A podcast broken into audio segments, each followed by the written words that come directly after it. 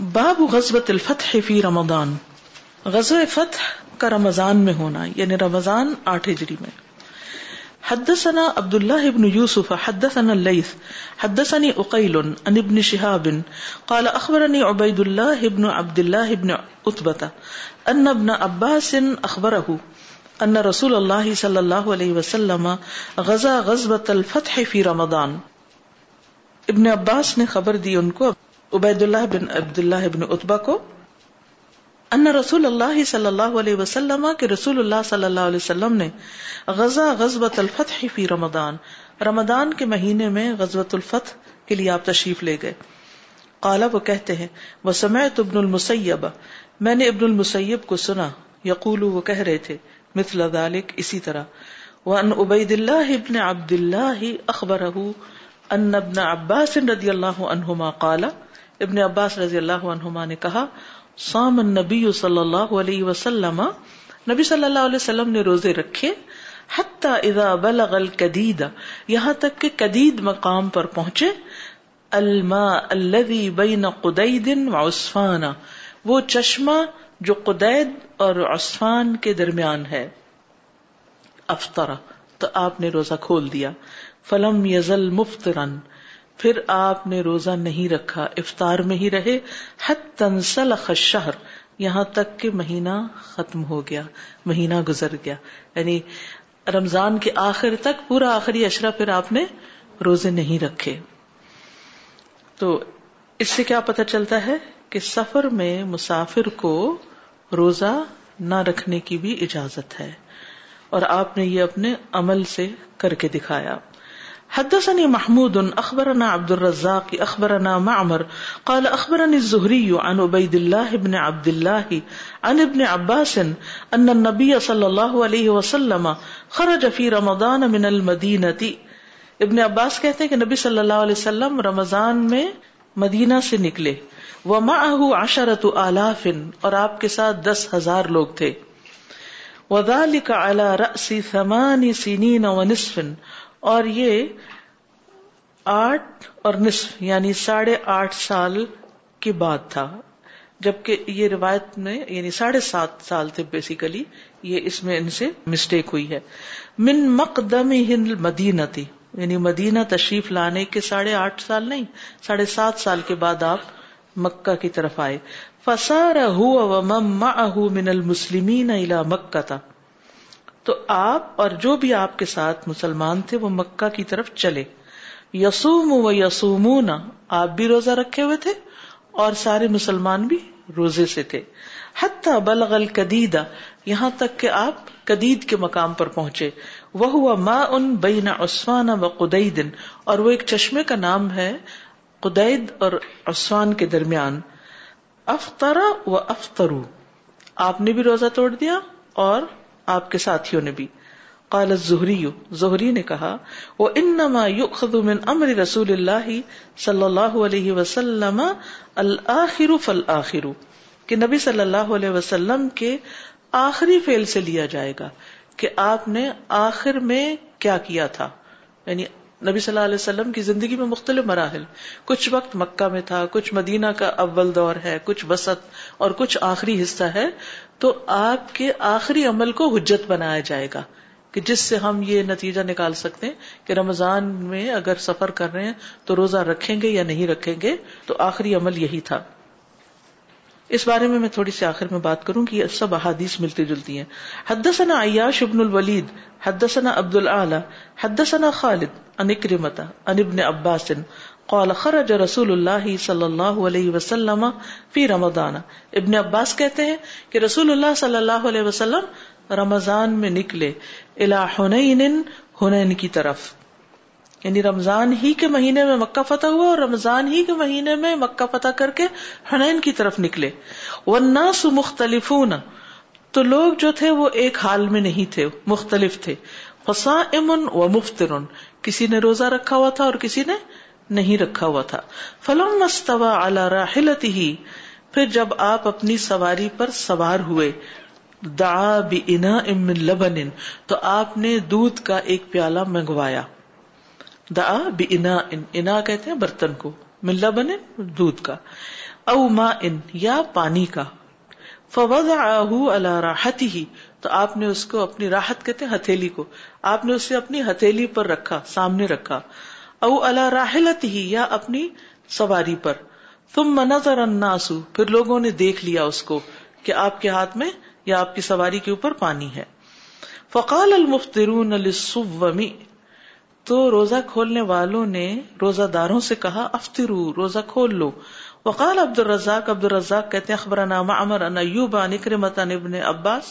رضی اللہ عنہما خرج النبی صلی اللہ علیہ وسلم عام الفتح نبی صلی اللہ علیہ وسلم فتح کے سال نکلے وقال حماد بن زید ان ایوب نے اکرمہ ان ابن عباس نے ان نبی صلی اللہ علیہ وسلم اس حدیث سے بس یہ بات پتہ چلتی ہے کہ جب آپ نے روزہ توڑا تو سب کے سامنے اور لوگوں نے صرف دیکھ کے توڑ لیا لیکن کچھ لوگوں نے نہیں توڑا تو پھر باقی لوگ ان کو کہنے لگے کہ دیکھو نبی صلی اللہ علیہ وسلم نے روزہ نہیں رکھا تم لوگ بھی کھول دو کیونکہ آپ کا اتباع لازم ہے حدثنا علی عبد اللہ حدثنا جریر ان ان ان منصور مجاہد تاؤس ان ابن عباس قال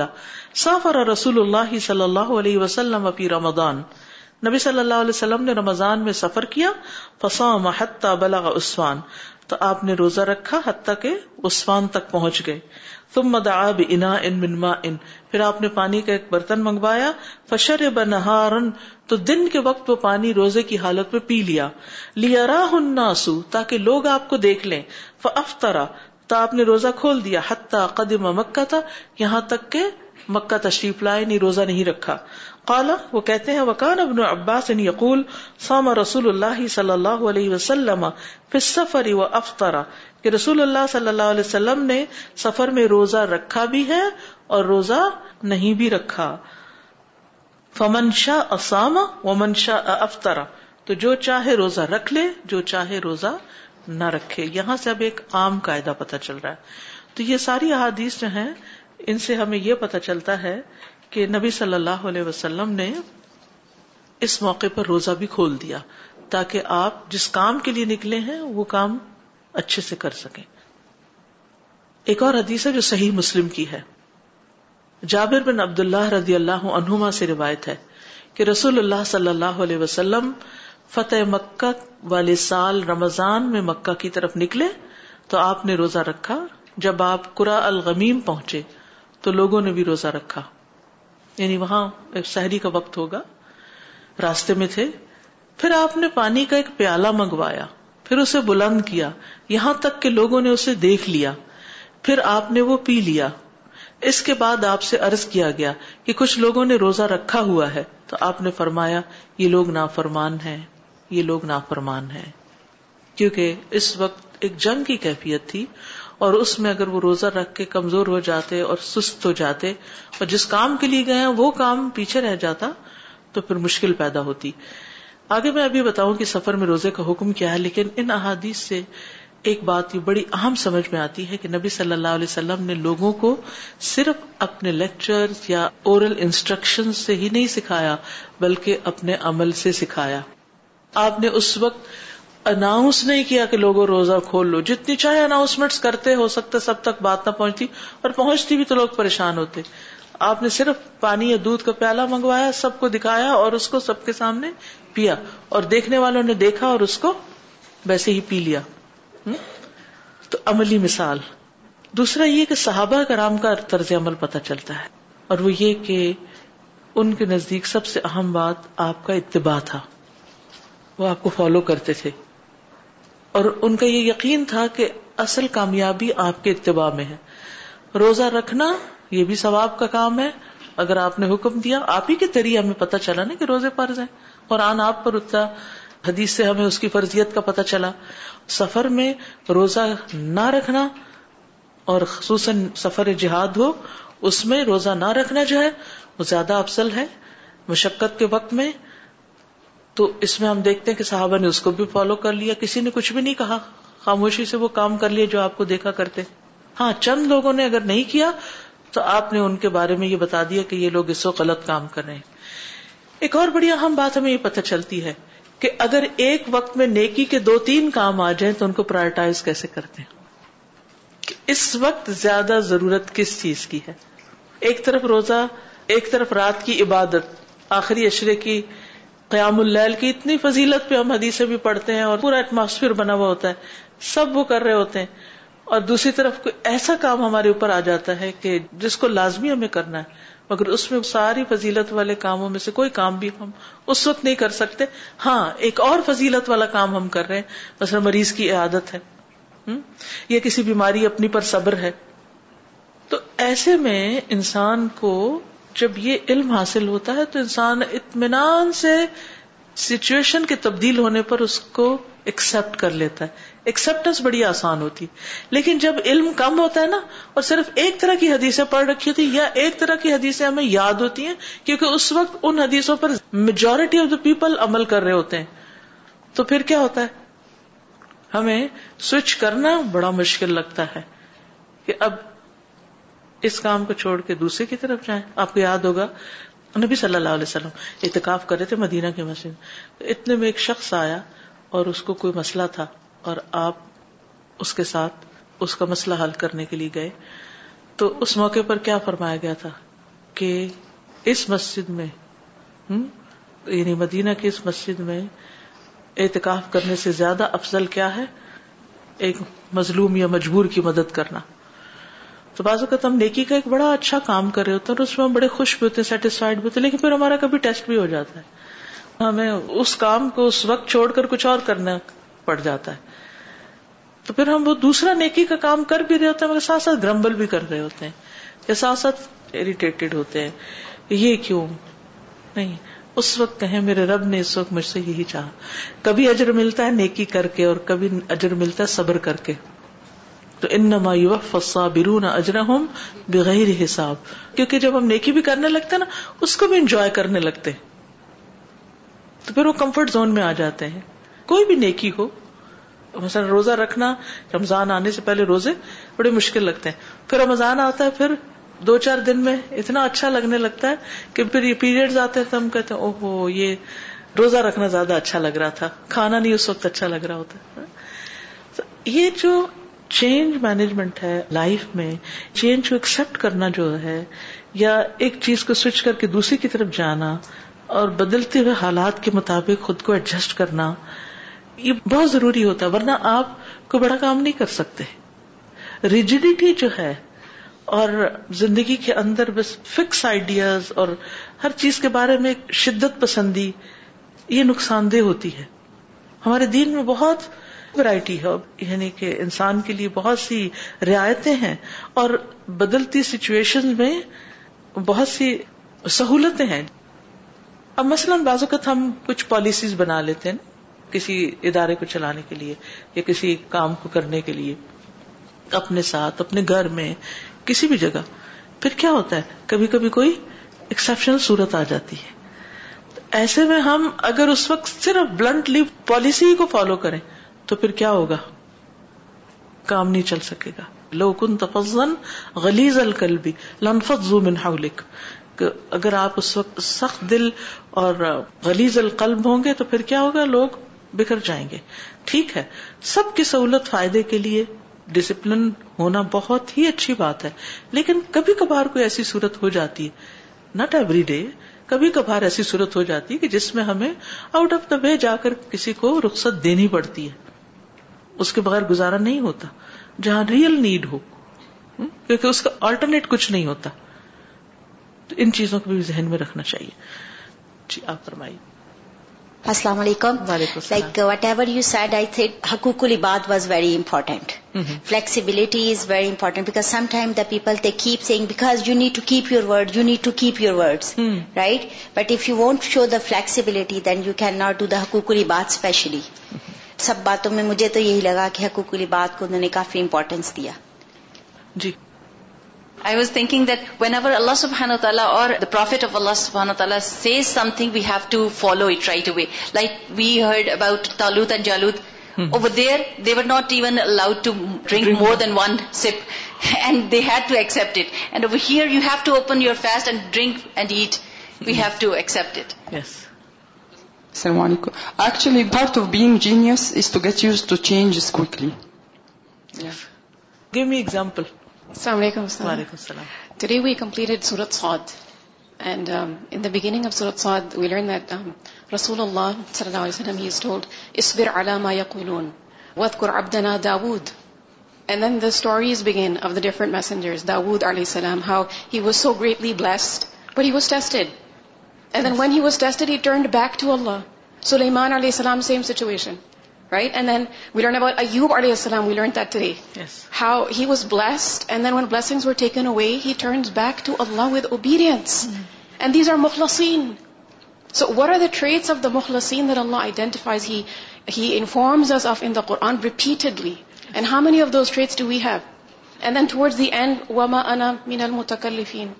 I was thinking of the صحابا how when they found out this is what I need to do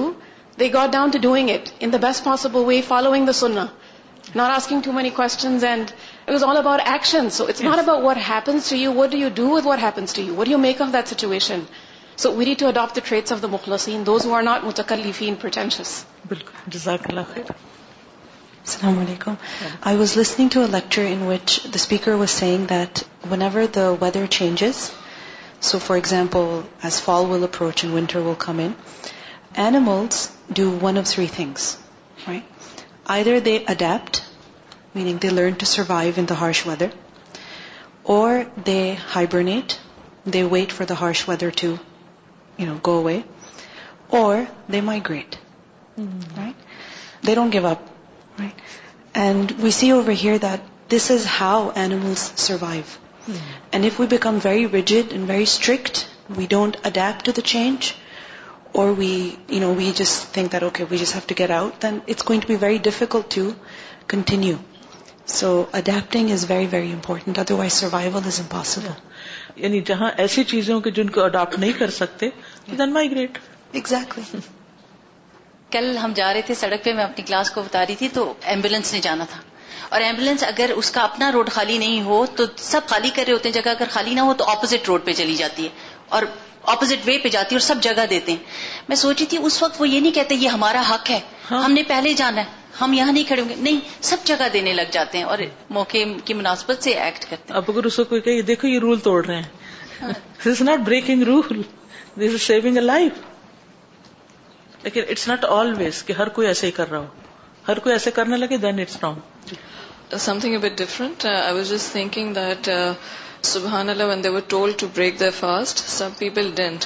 they tried acting more pious than prophet محمد صلی اللہ علیہ وسلم so just remind me of the بدارتھ that we try to act more pious than what is prescribe by the سنا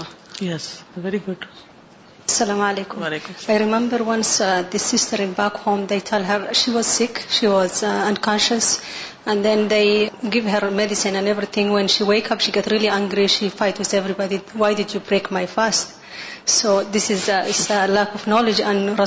اللہ علیہ وسلم whatever ہی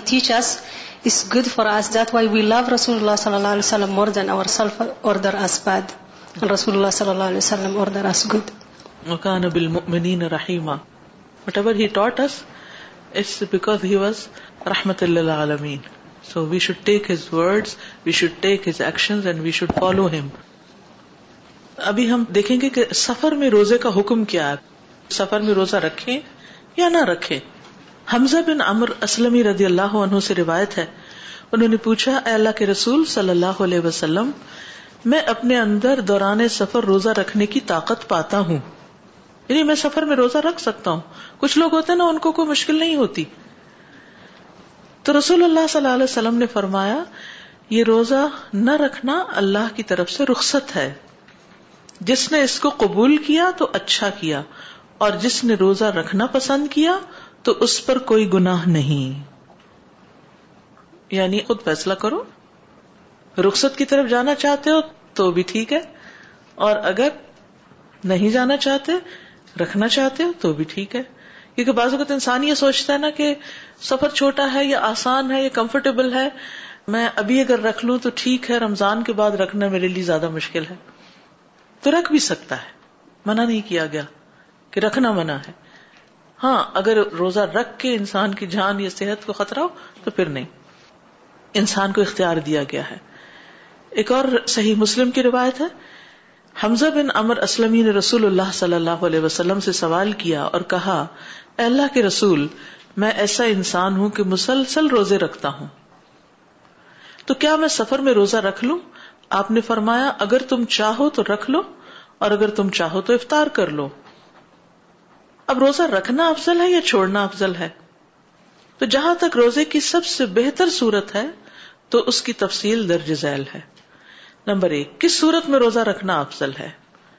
پہلی حالت جب روزہ رکھنا اور چھوڑنا برابر ہو یعنی تین صورتیں روزہ رکھنا اور چھوڑنا ایک جیسا روزہ رکھنا افضل نہ رکھنا اس سے کم اور دوسری صورت میں نہ رکھنا بہتر اور رکھ لینا کم افضل پہلی حالت جب روزہ رکھنا اور چھوڑنا برابر ہو یعنی روزہ اس پر اثر نہ ڈالتا ہو تو اس صورت میں روزہ رکھنا ہی افضل ہے یعنی اگر انسان کے اوپر کوئی اثر نہیں ہوتا روزہ رکھ کے تو وہی ٹھیک ہے اس کی دلیل درج ذیل حدیث ہے ابو دردا کہتے ہیں کہ ہم رمضان کے مہینے میں سخت گرمی میں رسول اللہ صلی اللہ علیہ وسلم کے ساتھ سفر پر نکلے حتیٰ کہ ہم میں سے کوئی آدمی گرمی کی شدت کی وجہ سے اپنا ہاتھ اپنے سر پہ رکھ لیتا یعنی دھوپ کو روکنے کے لیے اور ہم میں رسول اللہ صلی اللہ علیہ وسلم اور عبداللہ بن روا کے علاوہ اور کوئی روزے دار نہ ہوتا تو اس سے کیا پتا چلتا ہے کہ آپ صلی اللہ علیہ وسلم خود اور عبداللہ بن روا جو غزب موتا میں شہید ہوئے تھے زید اور جعفر پر ابھی طالب کے ساتھ تین لوگ جو آپ نے امیر بنائے تھے لشکر کے تو یہ دو بس روزہ رکھے ہوتے تھے باقی نہیں یہ فتح مکہ کی بات نہیں ہو رہی یہاں عام سفر کی بات ہو رہی دوسری حالت یہ ہے کہ انسان کے لیے روزہ چھوڑنا ہی زیادہ بہتر اور مناسب ہو اس صورت میں ہم کہتے ہیں کہ روزہ چھوڑنا بہتر ہے اگر یہ صورت اس کے لیے دشواری کا باعث بنے تو ایسے شخص کے لیے رکھنا مکرو ہوگا یعنی ایک شخص روزہ رکھ کے نڈھال ہو جائے بے ہوش ہونے لگے کیونکہ رخصت کے ہوتے ہوئے مشقت کو اختیار کرنے سے یہ محسوس ہوتا ہے کہ ایسا انسان اللہ کی دی ہوئی رخصت سے منہ موڑ رہا ہے ایک اور حدیث میں آتا ہے کہ اللہ تعالی پسند کرتا ہے کہ انسان اللہ کی دی ہوئی رخصت سے اسی طرح فائدہ اٹھائے جس طرح وہ عظیمت کی راہ کو اپنے لیے پسند کرتے ہیں حدیث کا مفہوم یہ ہے کہ جس طرح ایک کام کرنا اللہ کو پسند ہے اللہ کے حکم سے اسی طرح ضرورت رخصت اختیار کرنا بھی اسی طرح پسندیدہ ہے تیسری صورت کہ انسان کو انتہائی گراہ ہو نا قابل برداشت یعنی بھوک اور گرمی اور سفر ایسی صورت میں روزہ رکھنا حرام ہے تو اصل پھر بات یہی ہو گئی کہ انسان سچویشن کے مطابق ڈسائڈ کرے کہ یہ روزہ میرے لیے کیسا ہوگا مثلاً یہاں سے آپ اگر فار ایگزامپل پاکستان جاتے ہیں تو عموماً فلائٹ میں اگر ڈائریکٹ فلائٹ بھی ہو تو تیرہ گھنٹے لگتے ہیں اور زیادہ تر فلائٹ جن پہ مجھے جانے کا اتفاق ہوا ہے وہ شام کے وقت کی ہوتی ہیں چلتے چلتے رات کے نو بج جاتے ہیں اور دو تین گھنٹے کے بعد ہی سحری کا وقت ہو جاتا ہے یا وہ بھی نکلنے لگتا ہے اب اگر آپ روزہ اس وقت رکھ لیتے ہیں اور جب آپ اترتے ہیں فلائٹ سے تو آپ دیکھیں گے کہ دس گھنٹے کے بعد یا نو گھنٹے کے بعد جب تک آپ منزل پہ پہنچتے ہیں تو کیا ہوتا ہے افطار ہو جاتی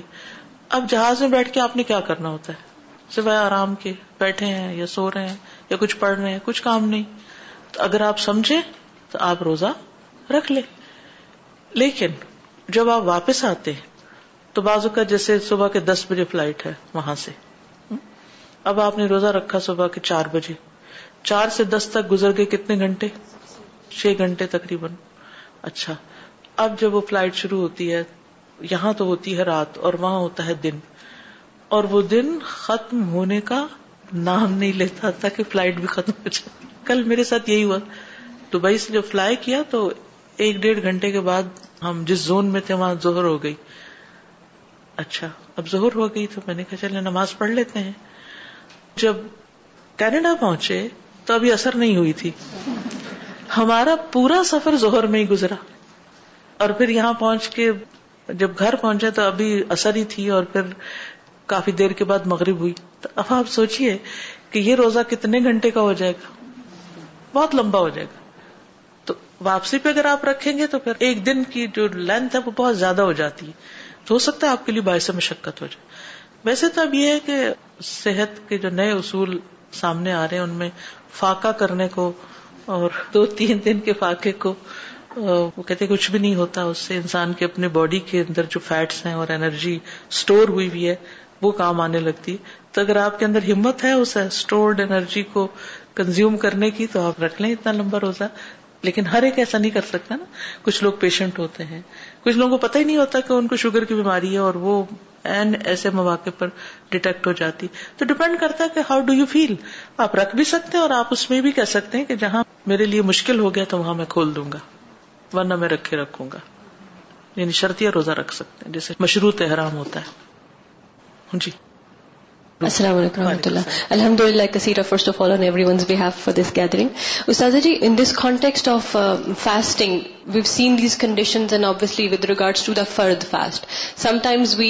you know when you getting in the habit of fasting and the special for اشراز ال ہجا was just recently and many of us الحمد للہ we get in the habit of and it's not heavy for us and the entire environment is like but some people may be are family members they find it very hard to fast in those days and they are not فرد fast right so every one has a different physical ability also to bear the fast so we have to be cognizant of that as well applying these conditions may be it's easy because Ramadan fast I feel سہان اللہ there is an extra برکا and strength that اللہ سبحان اللہ gives to every one people who find voluntary fasting very difficult are okay in Ramadan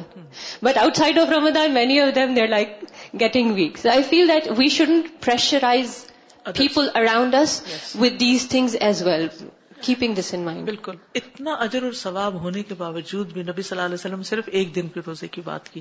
nine ذیل حجا کی right right. آپ چاہتے تو آپ اس کو بھی فرض کر دیتے رائٹ اینڈ بیکاز آف الحمد للہ all the حادیز circulating and you know in circles of knowledge every one makes it so normal that every one has to fast nine الحجا they can be young mother they can be newly married women may be difficult for them to fast so it's we should make sure that there is room for don't feel over pious about doing the voluntary deeds this way while our then has shown for Ramadan last اشرا that prophet صلی اللہ علیہ وسلم he gave that excuse بالکل السلام علیکم استاذ استاذ back from Pakistan or coming back from Middle East the fast is getting longer and long same situation happen this Ramadan we have to travel from Saudia to here and after twelve hours flight when we land here there was under twelve hours for the افطار time so at that point الحمد للہ we thank اللہ سبحان و تعالیٰ that we have this facility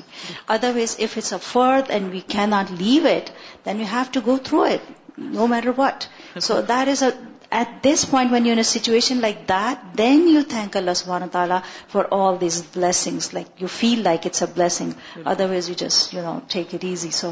سبحانوا this is the beauty of اوین اور یہی اس کی پریکٹیکلٹی ہے کہ this is a very practical دین ہر سچویشن میں ہمیں اس کا سولوشن ملتا ہے حل ملتا ہے اور وہ حالت بھی ایکسپشنل حالت بھی عبادتی کی حالت ہوتی ہے پوچھ رہی ہے مشروط روزے کو بتا دیں کنڈیشنل مطلب یہ ہے کہ آپ اس وقت نیت میں یہ رکھیں کہ میں روزہ رکھ رہی ہوں لیکن اگر ضرورت پڑی نہ بھی اگر ہو تو تکلیف کے وقت کھول سکتے ہیں لیکن ویسے اپنے دل کی تسلی کے آپ کہہ سکتے ہیں کہ جب میرے پہ بھاری ہو جائے گا تو میں کھول بھی دوں گی جیسے سفر کر رہے ہیں یا کوئی بیماری ہے اس صورت میں کیونکہ مجھ سے کسی نے پوچھا کہ مجھے ایک تکلیف ہے تو میں روزہ نہیں رکھ سکتی تو میں نے کہا آپ نے ٹرائی کیا ہے کہ مجھے لگتا میں نہیں رکھ سکتی میں نے کہا نہیں یہ آپ کا فیئر ہے میں نے کہا کہ آپ روزہ رکھیں اور جس وقت آپ مرنے لگے تو کھول دیں تھا تو ایک جو کبھی میں نے یہ نہیں سنا کہ فی الحال روزہ رکھ کے مر گیا تو اس لیے انسان کو رخصت سے پھر غیر ضروری بھی فائدہ نہیں اٹھانا چاہیے کہ ٹھیک ہے اجازت ہے تو اب ہم خود سے زیوم کر لیتے ہیں میرا خیال ہے میں روزہ نہیں رکھ اس طرح اگر ہمارے اوپر چھوڑا پھر خیال کے اوپر جانے لگے تو پھر کوئی بھی نہیں رکھ سکتا جی السلام علیکم جی و میں سوچی تھی کہ جہاں ہم رہتے ہیں یہاں پہ دعوے کا بھی موقع ملتا ہے کہ اگر ہم جیسے روزہ رکھتے ہیں اور لوگ ہمیں سمجھتے ہیں بہت ہم پہ ظلم ہو رہا ہے یا ہم نے اپنے اوپر ظلم کیا ہے خاص کر بچوں کے اوپر بھی تو اس رمضان میں روزے کی حالت میں میرا بون سکین تھا تو میں نے صبح نیت یہ کر لی لکھا تو نہیں تھا اس پہ لیکن بس یہ تھا کہ اگر انہوں نے کچھ کہا تو میں کھول دوں گی کوئی ایسا وہ نہیں تو جب میں پہنچی تو اس نے مجھے پوچھا کہ آپ نے اتنا گلاس پانی پینا تھا تو میں نے وہ اوور لک کر دیا پیپر میں تو میں نے کہا میں صبح سے میں فاسٹنگ پہ ہوں اتنے چار بجے سے تو ایک دم سے کہنے لگی گاڈ از ویری مرسیفل مطلب وہ اس طرح کا نہیں ہے کہ وہ آپ کو ظلم کرے گا تو آپ کھول سکتے ہو میں نے کہا ہاں مجھے کوئی پرابلم نہیں ہے میں کھول لوں گی کیونکہ اس کے بعد بھی تقریباً دو بوٹلز اور پینی تھی تاکہ وہ فلش آؤٹ ہو جائے جو انہوں نے ڈالا تھا اندر تو میں یہ سوچی تھی کہ اگر میں اس وقت ریجٹ ہو جاتی تو میں یہ امپریشن دیتی کہ ہم جیے مرے ہمیں بس روزہ پورا کرنا ہے اور ہم نہ ہیلتھ دیکھتے ہیں اور نہ ہم کچھ اور تو ہم اپنے ارد گرد بھی لوگوں کو دیکھیں ان کو سمجھا سکیں کہ ہاں جی۔ ہمیں فلیکسیبلٹی ملی ہوئی ہے بالکل اور اسی لیے دین کا علم حاصل کرنا بہت ضروری ہے جی السلام علیکم ایک تو یہ جو حدیث ہم نے ابھی دیکھی حضور صلی اللہ علیہ وسلم کی اس سے کیا ہمیں یہ دلیل ملتی ہے کہ ہم رمضان کا روزہ اگر ہم سفر میں ہیں تو ہم پارشل ڈے کے لیے رکھ لیں اور پھر بعد میں اس کو کھول سکتے ہیں یعنی آپ رکھ لیں اور اگر دیکھیں حالت بہت غیر ہونے لگی ہے تو اس وقت کھول سکتے ہیں ورنہ یہ ہے کہ اگر چلتا ہے تو چلا لیں اور استاد ایک اور سوال یہ ہے کہ اکثر جیسے لوگ سفر کر رہے ہوتے ہیں تو وہ یہاں سے روزہ رکھ کے شروع کرتے ہیں اور سفر کے دوران وہ یہ سوچتے ہیں کہ ہم لوکل ٹائم کے مطابق روزہ فیسٹ کریں گے وہ یہ نہیں دیکھ رہے ہوتے کہ وہ جس جگہ پہ ہیں تو اس کے لیے یہ ایسا نہیں کر سکتے جی، بہت شکریہ باب این رکز النبی صلی اللہ علیہ وسلم الرایت یوم الفتح باب نبی صلی اللہ علیہ وسلم نے فتح کے دن جھنڈا کہاں گاڑا کس جگہ پر گاڑا حدثني عبيد بن اسماعيل حدثنا ابو عن عن هشام ابيه قال لما صار رسول الله صلی اللہ علیہ اپنے والد سے روایت کرتے ہیں عروا سے قالع اروا نے کہا لما جب سارا چلے چل دیے روانہ ہوئے رسول اللہ صلی اللہ علیہ وسلم رسول اللہ صلی اللہ علیہ وسلم عام الفتح فتح مکہ کے سال فبلا غزال کا قریشن تو یہ بات قریش تک پہنچی خرج ابو سفیان و حکیم ابن و بدیل ابن ورقا یلتمسون الخبر ان رسول اللہ صلی اللہ علیہ وسلم تو پہنچی یہ بات قریش کو تو نکلے ابو سفیان بن حرب اور حکیم بن حزام اور بدیل بن ورقا یل تمسونا وہ تلاش کر رہے تھے الخبرا خبر یعنی آپ کے بارے میں معلوم کر رہے تھے ان رسول اللہ صلی اللہ علیہ وسلم رسول اللہ صلی اللہ علیہ وسلم کی خبر لینے کے لیے نکلے فخبل تو وہ آئے یسیرونا نہ چلتے ہوئے حتی اتو مر زہران یہاں تک کہ مر زہران کے علاقے میں پہنچے ف ہم ہوں تو وہاں انہوں نے آگ دیکھی یا آگے دیکھی انا نیران و ارفا گویا کہ وہ ارفا کی آگ ہو یعنی ان لوگوں نے یہ تین لوگ جو تھے بڑے بڑے یہ نکلے انہیں پتہ چل چکا تھا کہ نبی صلی اللہ علیہ وسلم آ رہے ہیں تو خبر لینے کے لیے جا رہے تھے تو مر زہران جس کو اب وادی فاطمہ کہتے ہیں وہاں دیکھا کہ عرفات میں جس طرح حاجی لوگ آگ جلاتے ہیں بہت سارے ہزاروں کی تعداد میں ہوتے ہیں تو اس طرح کی کچھ آگ نظر آئی کیونکہ نبی صلی اللہ علیہ وسلم نے وہاں پہنچ کر صحابہ کو حکم دیا کہ الگ الگ آگ روشن کرو تو انہوں نے دس ہزار آگے روشن کی اب کیا ہوتا ہے فضا ان کا نیران و ارفا کو ہے کہ یہ تو ارفا جیسی آگ نظر آ رہی فقال ابو سفیان ابو سفیان کہتا مہا بھی یہ کیا ہے انہا نیران و ارفا لگتا ہے کہ ارفا کی آگ ہے وقال بدیل ابن ورقا بدل بن ورقا نے کہا نیران بنی عمرن یہ بنو امر کی آگ ہے وقال ابو سفیان امر اقل من ذلك امر تو اس سے کم ہے یہ ان کی آگ نہیں ہے فرآہم ناس من حرس رسول اللہ صلی اللہ علیہ وسلم تو نبی صلی اللہ علیہ وسلم کے جو باڈی گارڈز تھے یا چوکیدار تھے انہوں نے ان کو دیکھ لیا یعنی تینوں کو فدرکو اور ان کو پا لیا فضو ہم تو انہیں پکڑ لیا فت بھی ہم رسول اللہ صلی اللہ علیہ وسلم اور انہیں لے کر رسول اللہ صلی اللہ علیہ وسلم کے پاس آ گئے ابو سفیان تو ابو سفیان تو وہی مسلمان ہو گیا کہتے کہ پہلے ریلکٹنٹ تھا لیکن جب اس کو پتا چلا کہ عمر تو گردن اڑا دیں گے تو مسلمان ہو گئے فلم سارا پھر جب وہ چلے کال عباس عباس رضی اللہ عنہ سے کہا احبس ابا سفیان ابو سفیان کو روک رکھو ان دخت مل جب علی پہاڑ کی گھاٹی پر المسلمین یہاں تک کہ وہ مسلمانوں کو دیکھ لے سہل عباس حضرت عباس نے ان کو روکے رکھا تمر رومان نبی صلی اللہ علیہ وسلم کتی بتن اب کیا ہوا کہ قبائل جو تھے نبی صلی اللہ علیہ وسلم کے ساتھ چھوٹی چھوٹی ٹکڑیوں میں گزرنے لگے یعنی عباس رضی اللہ انہوں نے ابو سفیان کو ایک خاص جگہ پر روک کر کیا کیا دکھایا وہ منظر جس میں دس ہزار کا لشکر چھوٹے چھوٹے گروپس میں وہاں سے ایک طرح سے مارچ پاسٹ کرتے ہوئے گزر رہا تھا فمرت کتیبتن کتی بتن تو ایک ٹکڑی گزری فقال یا عباس من حاضی ابو سفیان کہتا ہے عباس یہ کون ہے فقال حاضی غفار تو نہ کہ یہ غفار کا قبیلہ ہے کالا لی ولی غفار کہنے لگے مجھے غفار سے کیا مطلب ثم مرت جوہینا پھر جوہینا گزرے کالا مثل ذالک ایسے ہی پھر کمنٹ کیا ثم مرت سعد ابن حزیم پھر سعد بن حزیم گزرے فقال مثل ذالک وہ کوئی پرواہ نہیں کیا ایسے ہی کہا وہ مرت سلیم پھر سلیم قبیلہ گزرا فقال مثل ذالک تو ابو سفیان نے ویسا ہی کہا حتی اقبلت کتیبت لم یر مثلہ یہاں تک کہ ایک اور لشکر آیا یا ایک اور ٹکڑی آئی جس جیسا کبھی کوئی دیکھا نہیں گیا تھا کالا من حاضی بولا یہ کون ہے کالا اللہ انسار یہ انصار ہے یعنی اس سے پہلے کبھی انصار مکہ پہ چڑھائی کرنے تھوڑی آئے تھے تو یہ ذرا مختلف لوگ تھے سعد ابادا ان پر سعد بن ابادا تھے ماں رایا ان کے پاس جھنڈا بھی تھا فقال سعد ابن ابادا سعد بن ابادا نے کہا یا ابا سفیان یوم الملحما آج کا دن تو جنگ کا دن ہے ملحمہ لحم سے ہے لحم کہتے گوشت یعنی آج تو گوشت کٹنے کا دن ہے الیوم تستحل الکعبہ آج کے دن کعبہ حلال کیا جائے گا یعنی وہاں بھی جنگ کی اجازت ہوگی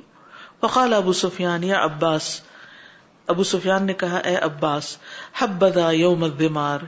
کتنا اچھا ہوتا کہ اگر یہ حفاظت کا دن ہوتا ہے یعنی کعبہ کو حلال نہ کیا جاتا ثم جاءت کتیبتن پھر ایک لشکر آیا وہی اقل القتائب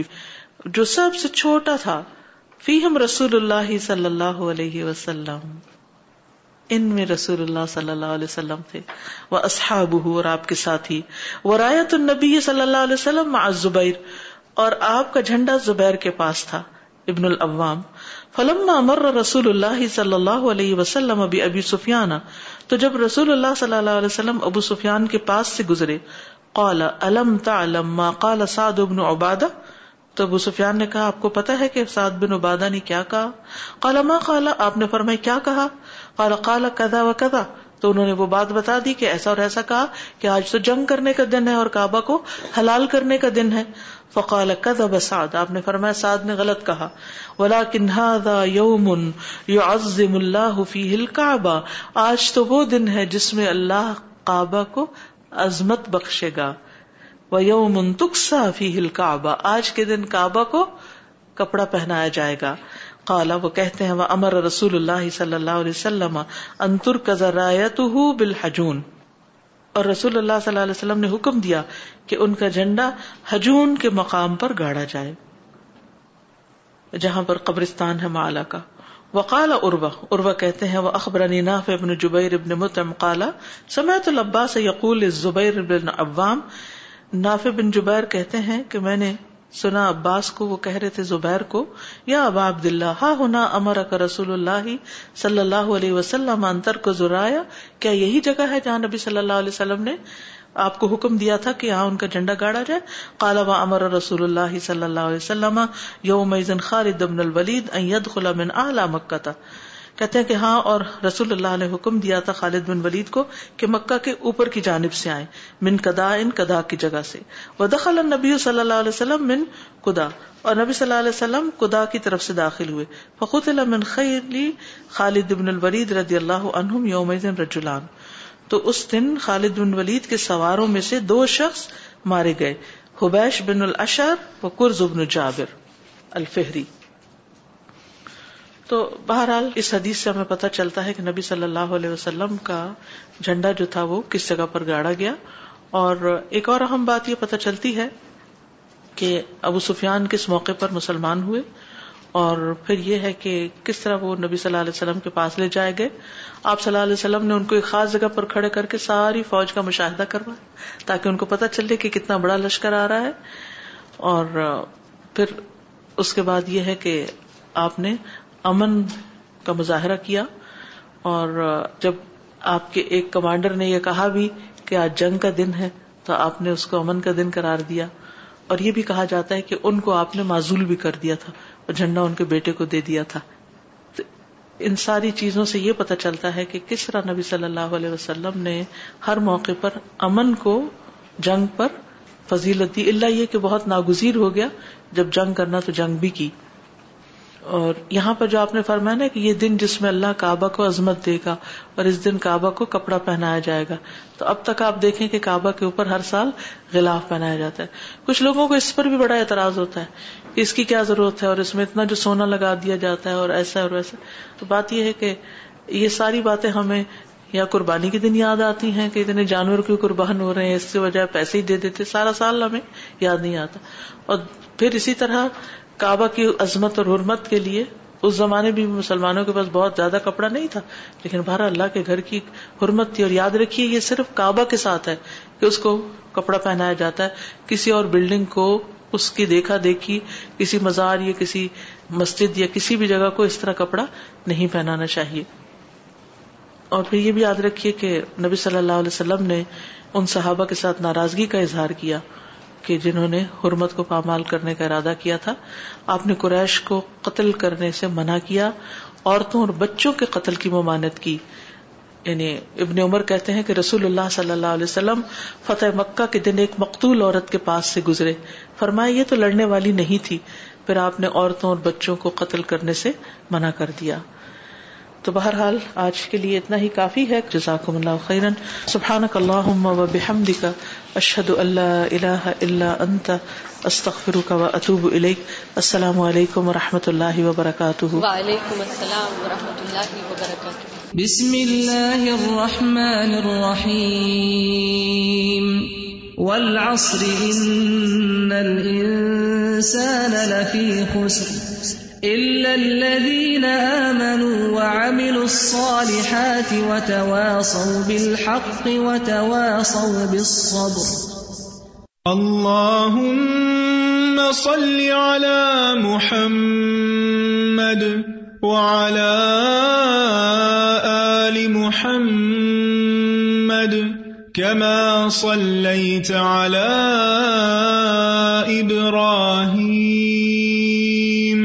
وعلى آل إبراهيم إنك حميد مجيد اللهم بارك على محمد وعلى آل محمد كما على